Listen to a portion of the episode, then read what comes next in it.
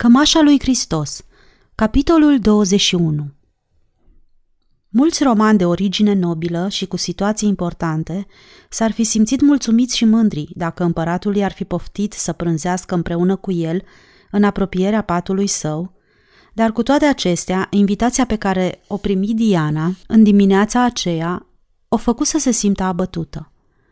Numărase fără întrerupere ceasurile ce o mai despărțeau de întâlnirea pe care o avea cu Marcelus în dimineața următoare. Era atât de îndrăgostită de el încât nimic altceva nu mai interesa. Dar acum această întâlnire fericită trebuia amânată sau probabil va fi obligată să renunțe cu totul la ea, în cazul când convorbirea cu de seara trecută în dormitorul împăratului se terminase prost. Diana luase în mână o broderie, amăgindu-se cu gândul că va lucra și așteptase până după miezul nopții, ascultând zvonul de pași de pe coridoare, în nădejdea că Marcelus îi va trimite vorbă. La urmă își zise că probabil Marcelus considera că era prea târziu pentru a o deranja. Se răsucise în așternu toată noaptea și fu bucuroasă când constată că se face ziua. Se așeză la fereastră și așteptă nerăbdătoare momentul când va putea părăsi vila Jovis ca să se îndrepte spre pergolă. În timpul acesta sosi mesajul împăratului. Încercând să-și ascundă dezamăgirea în fața slujitorilor, Diana se pregăti să asculte chemarea bătrânului Tiberiu. În timp ce camerisele îi ajutară să se îmbrace în hainele luminoase, care contribuiau întotdeauna la înveselirea împăratului, încercă să-și imagineze ce s-a putut întâmpla în timpul serii. Probabil că împăratul hotărâse să-i dea lui Marcelus o însărcinare care ar fi însemnat imobilizarea lui în această insulă blestemată. Știind că ea este nerăbdătoare să plece cât mai curând, nu era exclus ca Marcelus să fi refuzat această însărcinare. Astfel ea, care trebuia să fie profund obligată împăratului pentru atențiile ce le acordase, era acum chemată în fața lui Tiberiu pentru a interveni între ei. Presimțirea îi spunea că prânzul acesta în apartamentul împăratului ar putea să se transforme într-un fel care nu-i va face plăcere. Îl trimise pe Atreus să-l informeze pe tribun că este imposibil să meargă la întâlnire. Se examină în oglindă, străduindu-se să zâmbească și se îndreptă spre dormitorul imperial. Sunteți extrem de amabil, maestate, că v-ați gândit la mine, exclamă ea când se opri în fața lui. Sper că nu v-am făcut să așteptați ca să vă fie prea foame.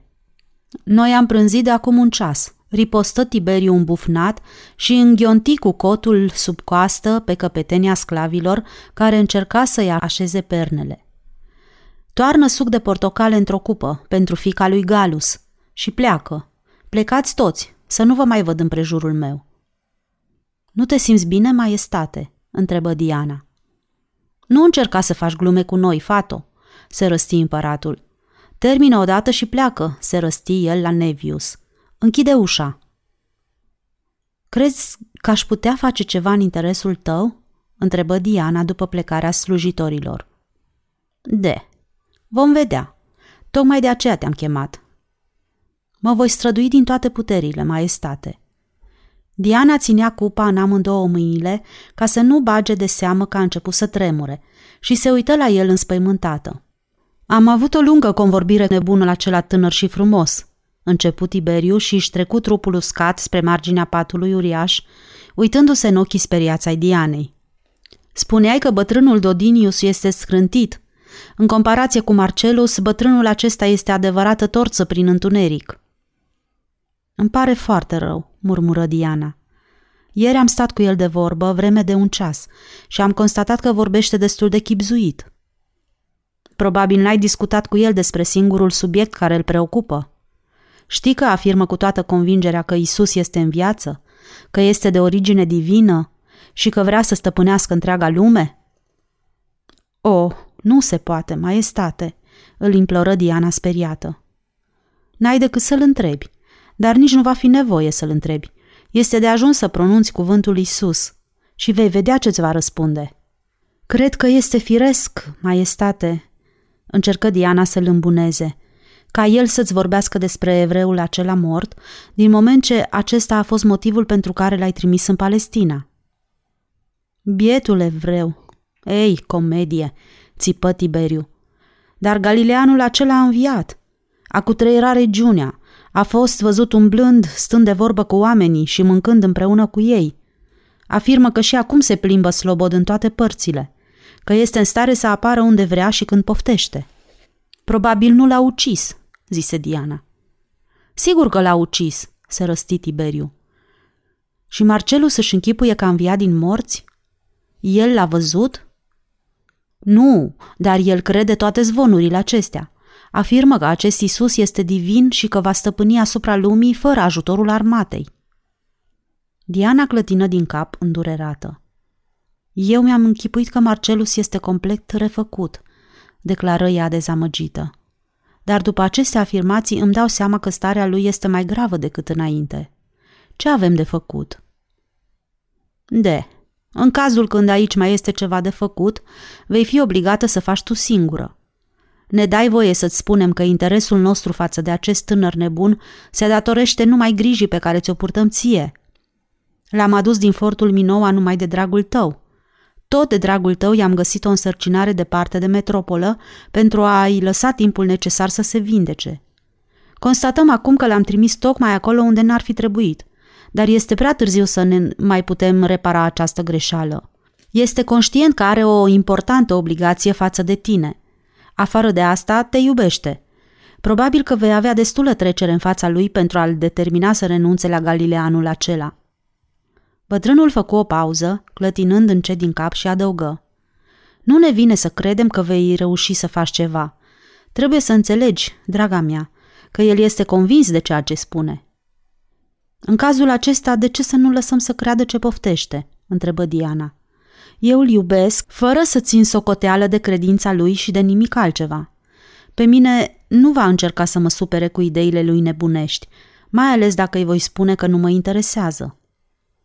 Da, dar aici este vorba de ceva mai mult decât atât, fata mea, declară Tiberiu cu glasul sever. Nu se pune problema că Marcelus ar fi cutreierat Palestina și ar fi aflat această poveste stranie numai datorită întâmplării și ar fi crezut în temenicia ei. În cazul acesta ar fi putut o considera ca una dintre minunile pe care le auzi mereu și nu s-ar mai fi gândit la ea. Dar după cât am constatat, el se consideră obligat să facă ceva pentru răspândirea acestei convingeri. El l-a răstignit pe Isus și își închipuie că are de plătit o datorie – această datorie este mult mai mare și mult mai importantă decât cea pe care o are față de tine. A spus chiar el vorbele acestea, maestate? întrebă Diana, simțindu-se profund jignită. Nu, vorbele acestea nu mi le-a spus, dar din nenorocire tânărul tău, Marcelus, este un bărbat integru și cu voință tare. Situația aceasta îi va pricinui o mulțime de nemulțumiri și credem că ți le va pricinui și ție, el se crede obligat să participe la această mișcare în numele lui Isus. Mișcare? exclamă Diana și se uită la el mirată. Nimic altceva. Dar în această mișcare se ascunde sâmburele unei revoluții. În toate provinciile noastre din Palestina se găsesc mii de oameni care propovăduiesc învățăturile lui Isus, despre care se spune că este Hristos, unsul Domnului, și toți se numesc creștini. Mișcarea aceasta se întinde repede, a ajuns în Macedonia și a coborât în toată Mesopotamia. Progresează încet, dar câștigă forță în adâncime. Diana asculta, uitându-se la el cu ochii mari și nu-i venea să creadă. Vrei să spui că oamenii aceștia vor încerca să răstoarne imperiul?" întrebă ea speriată. Nu cu forța, dacă s-ar găsi câțiva descreierați îndrăzneți care să se urce într-o cotigă și să instige populațiile acelea subjugate, cerându-le să pună mâna pe arme și să se ridice împotriva împilărilor, ei știu că încercarea ar fi zadarnică. Dar în cazul acesta este vorba despre un om care nu dispune de o armată și nici nu are nevoie de ea. N-are planuri politice și nu dorește un tron. N-are slujbe de împărțit partizanilor săi – N-a luat parte niciodată la războaie. N-a purtat în viața lui un paloș și nu are niciun merit care să-l recomande pentru a fi conducătorul acestei mișcări, decât... Și glasul lui Tiberiu se stinse în șoapte. Decât că dă orbilor vederea și vindecă infirmii. Iar după ce a fost ucis, din cauza că a tulburat liniștea publică, S-a ridicat din morți ca să spună oamenilor. Urmați-mă pe mine și eu vă voi slobozi pe voi. Prin urmare, de ce să nu-l urmeze, dacă vor crede în el? Împăratul căzu pe gânduri. Curajul este de mai multe feluri, fata mea, murmură el. Dar cel mai primejdios dintre toate este cel al oamenilor care nu au nimic de pierdut. Și crezi că Marcelus face parte dintre creștini? întrebă Diana. Sigur că face parte dintre creștini. Nu încearcă nici cel puțin să tăgăduiască. A avut îndrăzneala să afirme în fața noastră că Imperiul Roman este condamnat să piară. Ce vorbe înspăimântătoare!" exclamă Diana îngrozită. De, astfel de vorbe, ca să nu zic mai mult, sunt cel puțin primejdioase, murmură Tiberiu. Și dacă este de ajuns de imprudent ca astfel de declarații să le facă de față cumpăratul său, va fi cu atât mai puțin prudent în declarațiile ce le va face de față cu alți oameni. Ar putea să fie judecat pentru trădare? întrebă Diana. Da, dar pe el nu-l interesează așa ceva. Tocmai în asta rezidă marea primejdie pe care o reprezintă această idee nouă a Galileanului. Cei care cred și au adoptat această idee sunt ca niște obsedați. Isus a fost judecat pentru trădare, osândit și răstignit, dar s-a ridicat din morți și el va avea grijă de toți cei care și-au pierdut viața pentru că au urmat învățăturile lui. Oamenii aceștia nu se tem de nimic. Prin urmare, închipuieți că începe o astfel de mișcare, întemeiată pe această idee. Ar însemna că nu îi se va putea împotrivi nimeni. Bine, dar ce ar putea Marcelus să câștige, profețind prăbușirea Imperiului Roman? Întrebă Diana mirată. Ideea aceasta mi se pare cu desăvârșire absurdă. Nu cumva ți închipui că Imperiul Roman ar putea să dureze pentru totdeauna, ripostă Tiberiu. N-aș putea afirma că până acum mi-am pus această întrebare, admise Diana. Așa este. Probabil nu te-ai gândit, murmură bătrânul distrat. Apoi se întinse nașternut și vreme de câteva clipe rămase cu privirile îndreptate spre tavan. Ar fi interesant, continuă el pentru sine, ar fi interesant să poți urmări evoluția acestei mișcări. În cazul în care va continua în același ritm ca și până acum, nimic nu o va mai putea opri. Dar nu va mai continua ca până acum. După ce va mai trece o vreme, se va domoli, imediat ce situația adepților va deveni mai sigură. În momentul acela, crezându-se destul de puternici, vor încerca să-și dicteze condițiile. Vor începe rivalitățile pentru slujbe și prăzi. Așa că puterea li se va urca la cap, datorită bogățiilor pe care au reușit să le jecmănească, și își vor închipui că stau călare pe situație. Cu totul pe neașteptate, Tiberiu început să chicotească. Hi, hi, hi. Un creștin călare pe situație va fi exact ca oricare altul când este călare. Această armată a lui Isus va trebui să facă drumul pe jos pentru a putea ajunge destul de departe ca să poată face ceva. Diana asculta cu milă și spaimă murmurul bătrânului. Un timp vorbise destul de chipzuit, dar acum își pierduse din nou cumpătul. Știa că fazele acestea de melancolie ale lui sunt urmate imediat de scene de revoltă. Se pregăti să se ridice în picioare pentru a-l întreba dacă se poate retrage. Bătrânul îi făcu semn să nu se miște. Marcelus al tău va avea o nouă întrevedere cu noi astăzi la amiază, adăugă el liniștit. I-am spus că nu vom admite să te căsătorești cu un bărbat care este amestecat în această primejdioasă mișcare a lui Isus. Dacă el se va devota în mod definitiv acestei mișcări, fapt de care noi nu ne îndoim câtuși de puțin, își va pierde prietenii și își va pierde și viața. Dacă vrea, n-are decât, dar nu vom admite să te târască și pe tine împreună cu el. I-am spus că va fi obligat să aleagă între tine și credința lui. L-am informat de asemenea că dacă nu va renunța la mișcarea aceasta creștină imediat, te vom căsători cu prințul Gaius.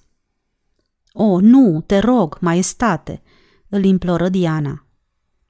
Recunosc, chicoti bătrânul, că Gaius are micile lui greșeli, dar va face din tine o prințesă.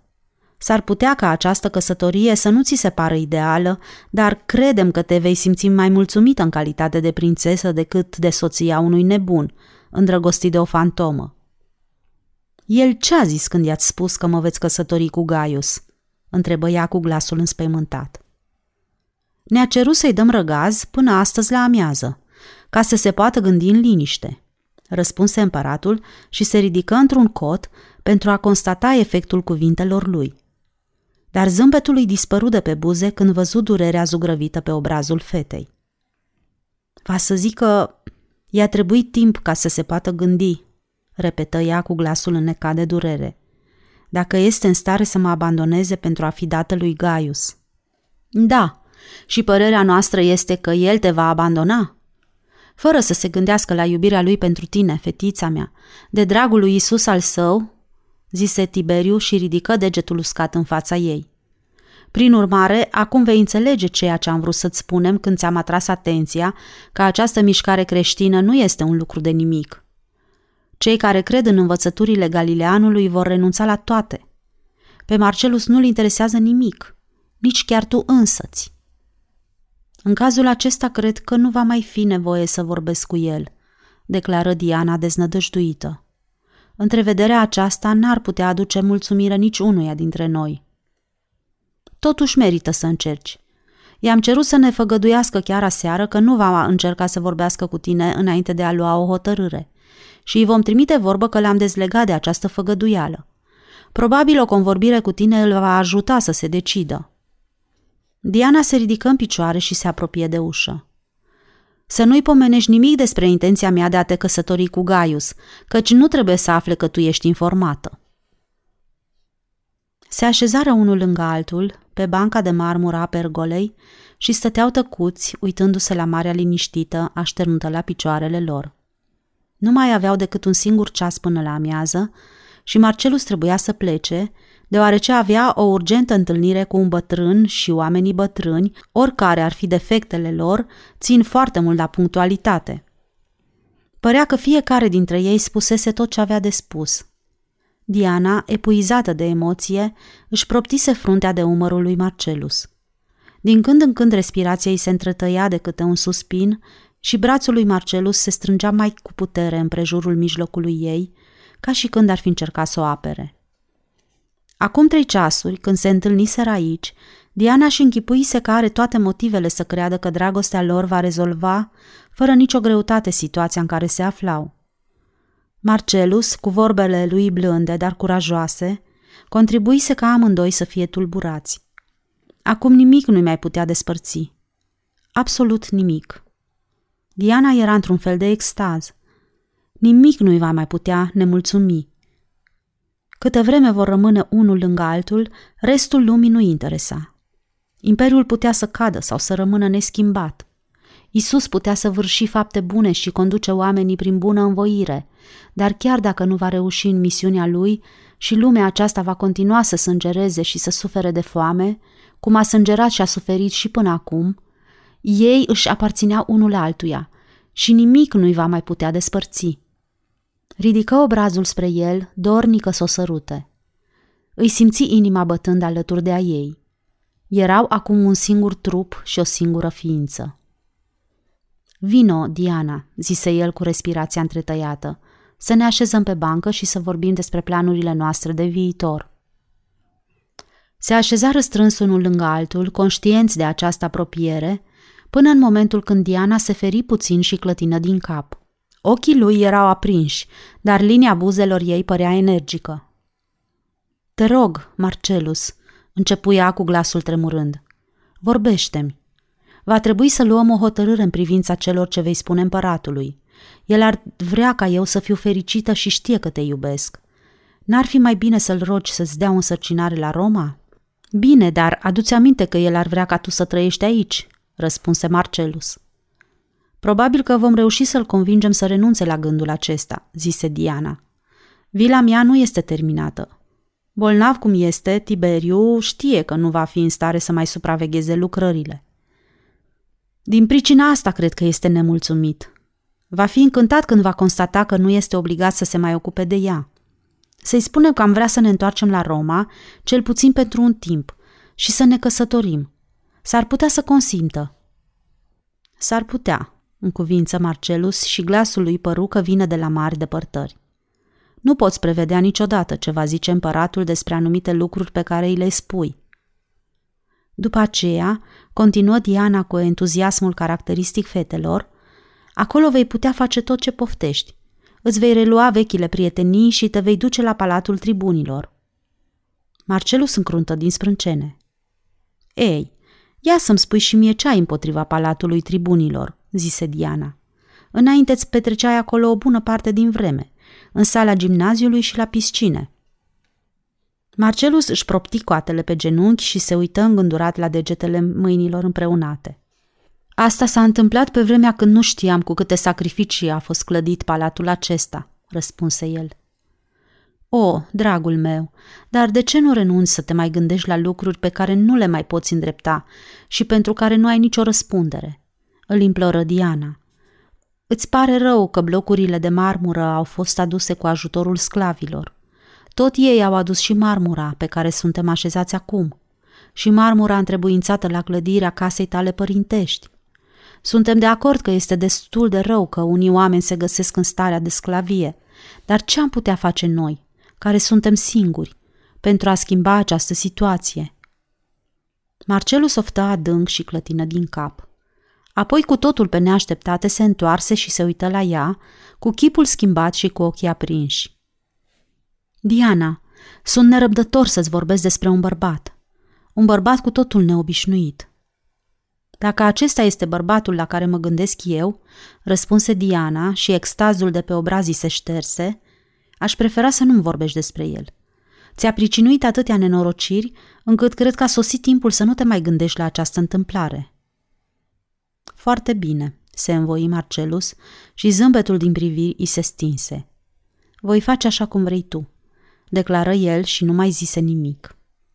Diana se apropie de el, ca și când i-ar fi părut rău. N-ar fi trebuit să-ți răspund în felul acesta, zise ea în șoaptă. Haide, vorbește despre el. Marcelus se așteptase la această eventualitate. Își pregătise dinainte tot ce ar fi putut să-i spună Dianei în momentul când va considera că a sosit timpul să-i vorbească despre Isus. Nu va fi tocmai ușor să o facă să înțeleagă.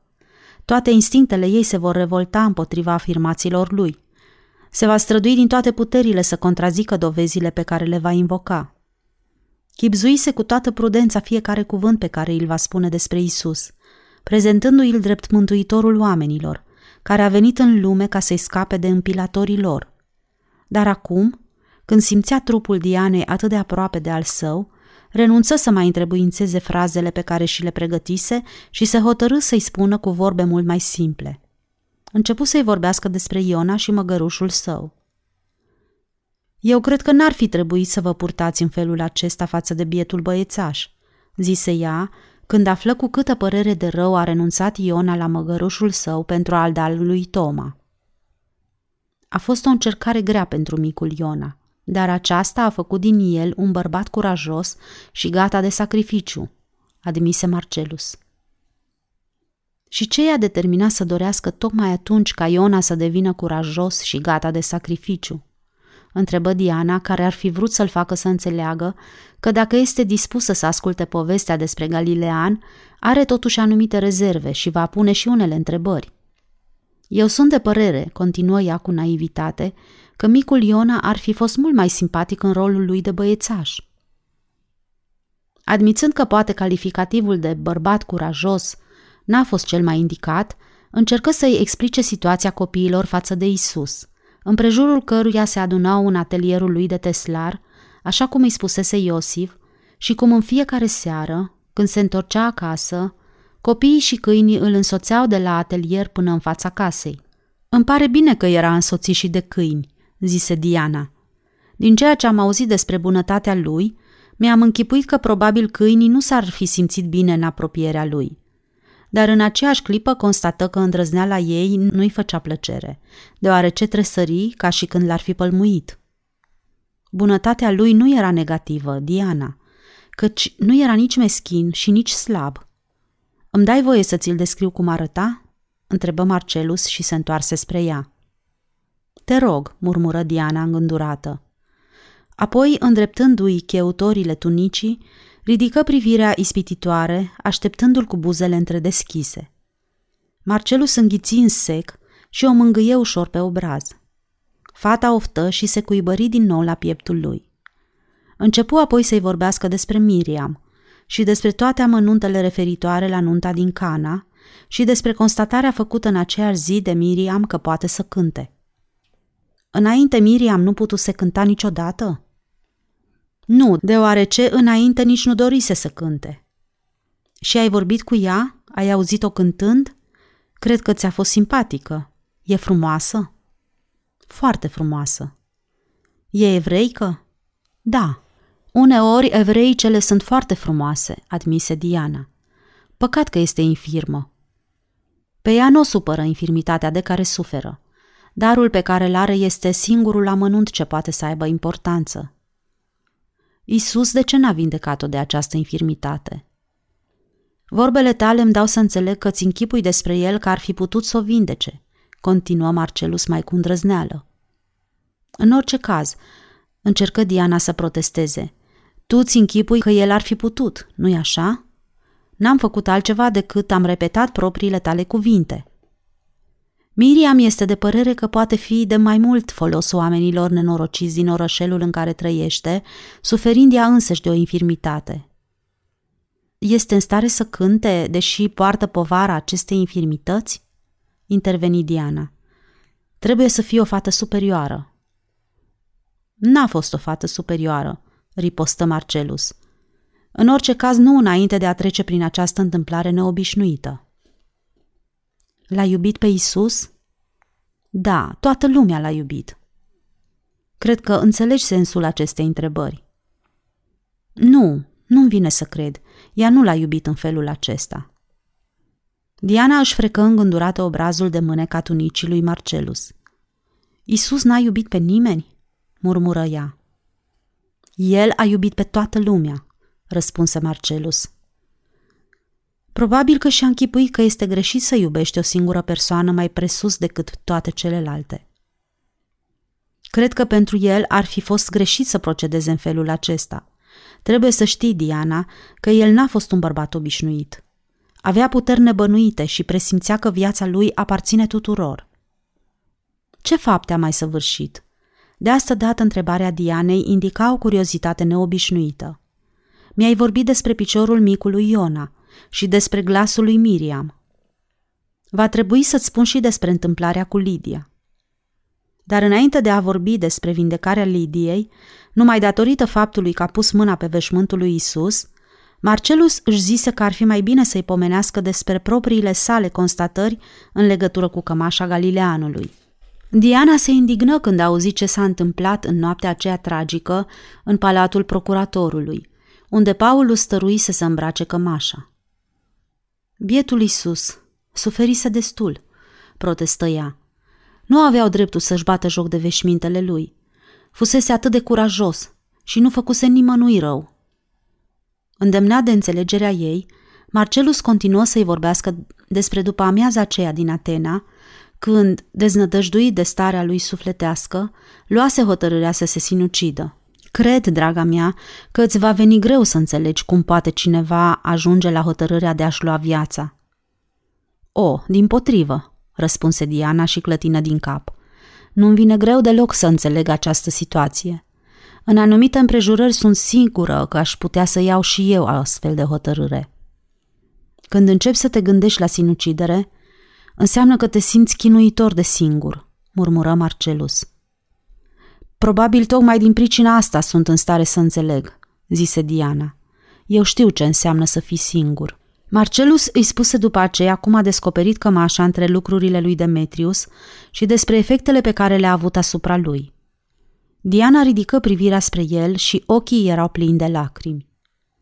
Ar fi zadarnic să încerc să-ți explic, continuă el. Am luat această cămașă în mână și ea mi-a vindecat rănile pe care le purtam în suflet. Probabil ușurarea aceasta se poate atribui faptului că ai știut că ea a aparținut unui bărbat care a fost și el singur, zise Diana. Mi se pare straniu că exact aceasta a fost și senzația mea, în momentul când am luat cămașa în mână. Un fior neobișnuit, o senzație binefăcătoare mi-a înfiorat trupul și mă simțeam cu totul alt om. Tensiunea dureroasă se liniștise. Viața mi se părea din nou că merită să fie trăită – sfârși el și se uită cu atenție în ochii ei gravi. Nu știu dacă ești în stare să crezi ceea ce spun. Da, dragul meu, cred. Și cunoscând starea ta sufletească, datorită aceleiași cămăși, nu mă surprinde deloc, zise Diana, tăcând o clipă și uitându-se la el. Apoi adăugă. Spune-mi, cum s-a întâmplat cu Lidia? Povestea lungă a Lidiei fu întreruptă de o mulțime de digresiuni. Diana a fost de părere că Lidiei i-a trebuit mult curaj pentru a putea trece printre oamenii aceia îngrămădiți în prejurul lui Isus. Cuvintele acestea ale ei îl determinară pe Marcelus să se întrerupă pentru a putea descrie felul în care se purtau oamenii aceștia. Felul în care își părăseau uneltele de plugărie și treburile din casă pentru a-l urma zile de-a rândul, în lungul drumurilor, umblând pe jos și dormind pe pământul gol, osteniți și flămânzi doar cu gândul de a se putea găsi în apropierea lui Isus. Diana l asculta cu cea mai mare atenție, cu ochii lucitori și buzele întredeschise, în timp ce povestea Galileanului se desfășura, apropiindu-se de sfârșit. Și tu crezi cu toată convingerea că el este și acum viu? Marcelus dădu din cap și imediat după aceea a început să-i vorbească despre cazurile în care a fost văzut. Și crezi cu adevărat că Stefanos l-a văzut? întrebă Diana cu glasul sugurmat de spaimă. Îți vine atât de greu să crezi, draga mea, după tot ce ți-am spus până acum? Eu aș vrea să cred ceea ce crezi și tu, Marcelus. Întinse brațele spre ea și o sărută. Cuvintele acestea, iubita mea, sunt extrem de importante pentru mine. Acum, după ce ți-am spus această întâmplare, zise el înduioșat. Știind ce părere ai despre lucrurile supranaturale, nici n-aș fi crezut să fie atât de înțelegătoare. Da, dar aici este vorba despre altceva, răspunse Diana și, îndreptându-și trupul, se uită la el. Eu m-am temut că situația ta de acum ar putea să aibă vreo influență asupra vieților noastre. Este o întâmplare foarte frumoasă, Marcelus, un mister încântător. Să-l lăsăm în starea în care se găsește. Nu va fi nevoie ca noi să-l înțelegem, nu este așa? Să ne facem un plan de a trăi, unul pentru altul, ca și când nu s-ar fi întâmplat nimic. Așteptă vreme îndelungată răspunsul lui. Obrazul îi se lungise și privirile îi rătăciseră departe în zare. Cu degetele delicate, Diana îl atinse pe dosul mâinii. Draga mea, întâmplarea aceasta a influențat felul meu de viață, declară Marcelus categoric. Nu se poate ca de aici înainte să trăiesc ca și când nu s-ar fi întâmplat nimic. Ce ai de gând să faci? întrebă Diana cu glasul tremurând. Încă nu știu, răspunse el mai mult pentru sine. Dar îmi dau seama că am de îndeplinit o misiune. Încă nu mi s-a limpezit în minte ce va trebui să fac, dar mi-ar fi imposibil să continui să trăiesc de aici înainte cum am trăit până acum, chiar dacă aș încerca. Mi-ar fi imposibil. Apoi, cu o gravitate pe care nu o întâlnise încă la el, începu să-i descrie profunda transformare ce se petrecuse în sufletul său, datorită evenimentelor prin care trecuse. Acesta nu era un mărunt eveniment care contribuise exclusiv la însuflețirea micii provincii Galileea. Era un eveniment de importanță universală. Vreme de mii de ani, oamenii de jos, de pe suprafața întregului pământ, au trăit fără nădejde, îngenunchiați de griji, împilați și flămânzi. Pe toți aceștia, conducătorii puternici ai altor imperii i-au umilit, i-au asasinat și jefuit. Gândește-te numai la ce am făcut noi, exclamă el indignat. Imperiul roman a îngenunchiat jumătate dintre popoarele lumii. Noi am crezut că este foarte frumos să subjugăm popoarele acestor mici state.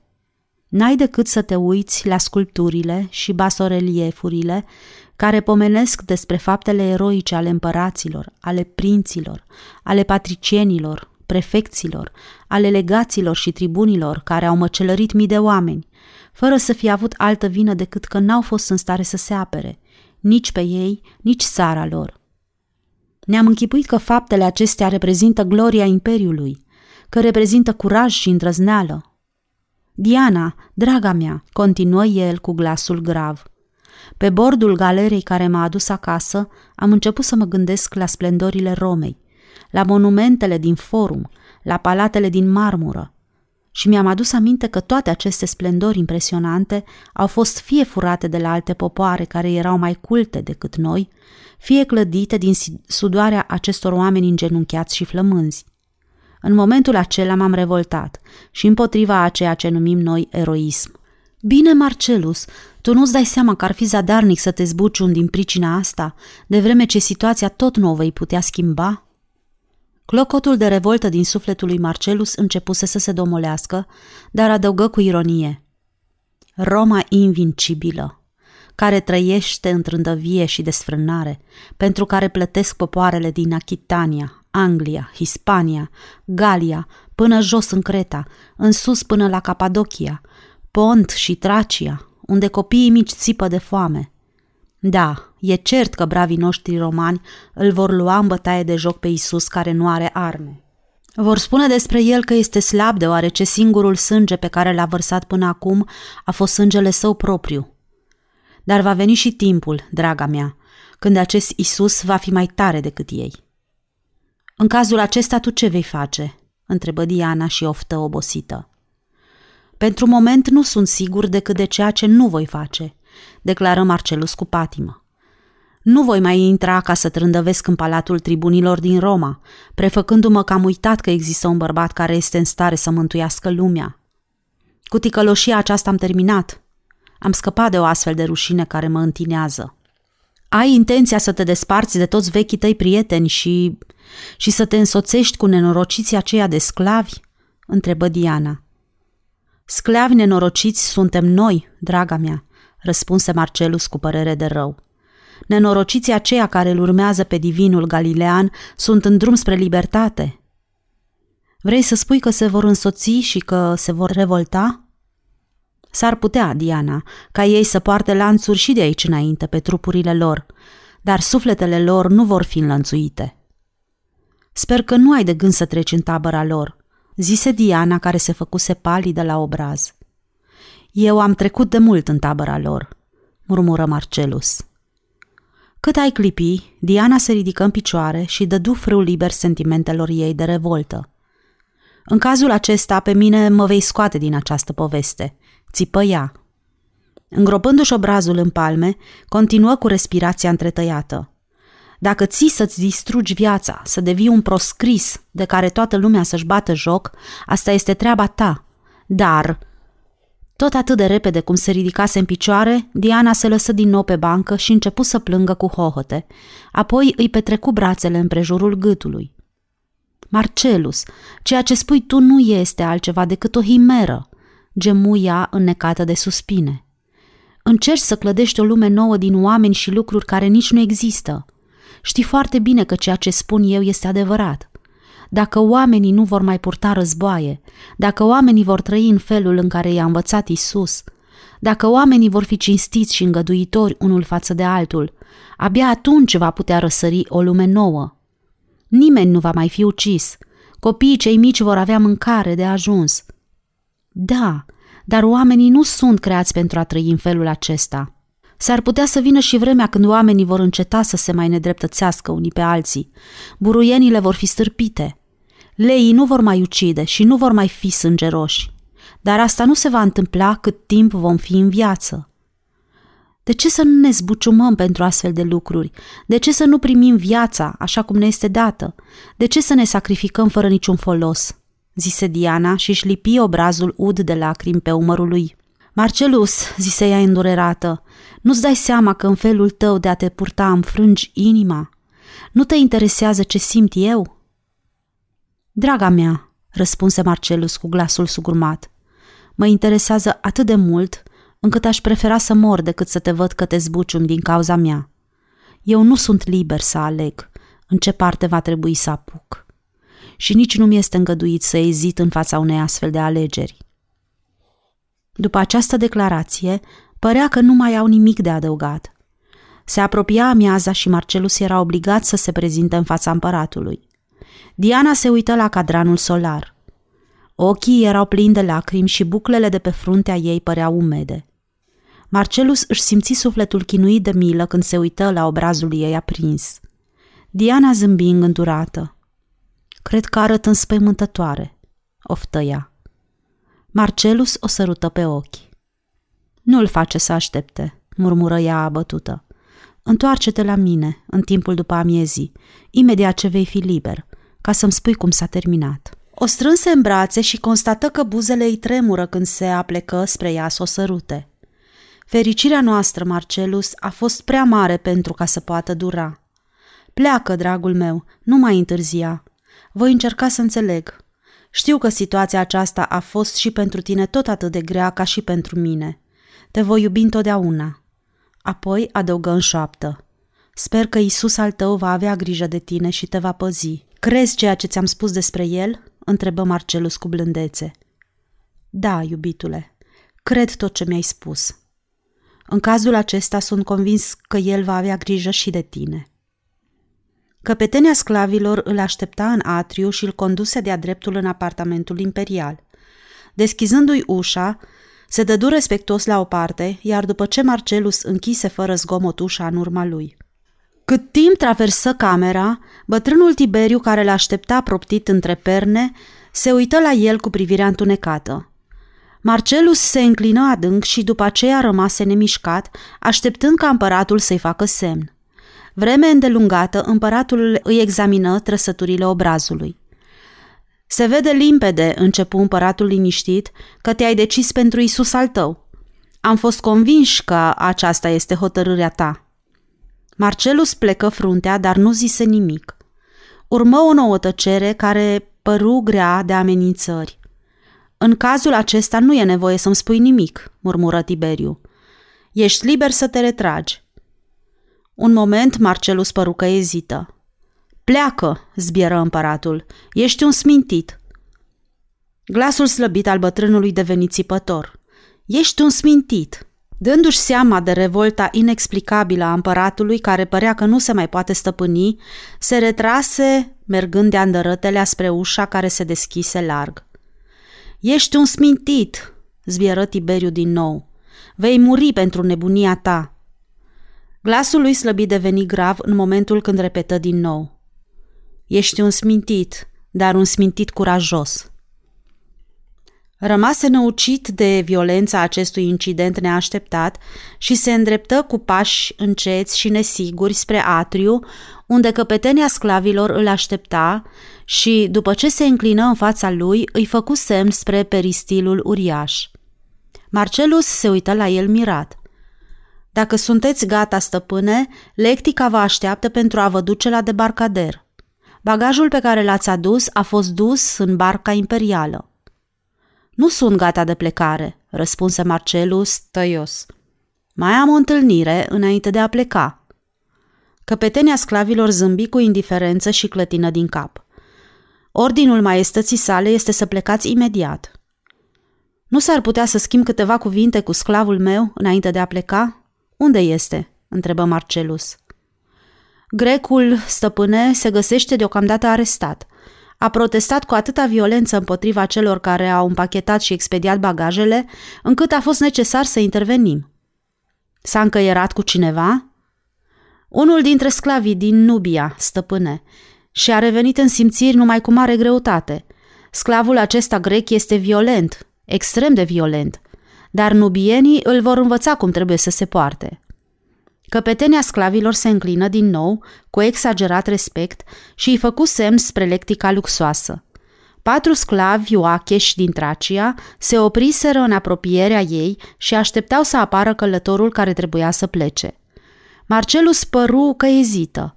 În aceeași clipă, un detașament din garda palatului se înșiră ușor la spatele lui. Umblați sănătos, stăpâne, zise căpetenia sclavilor, și vă doresc un drum plăcut. Sfârșitul capitolului 21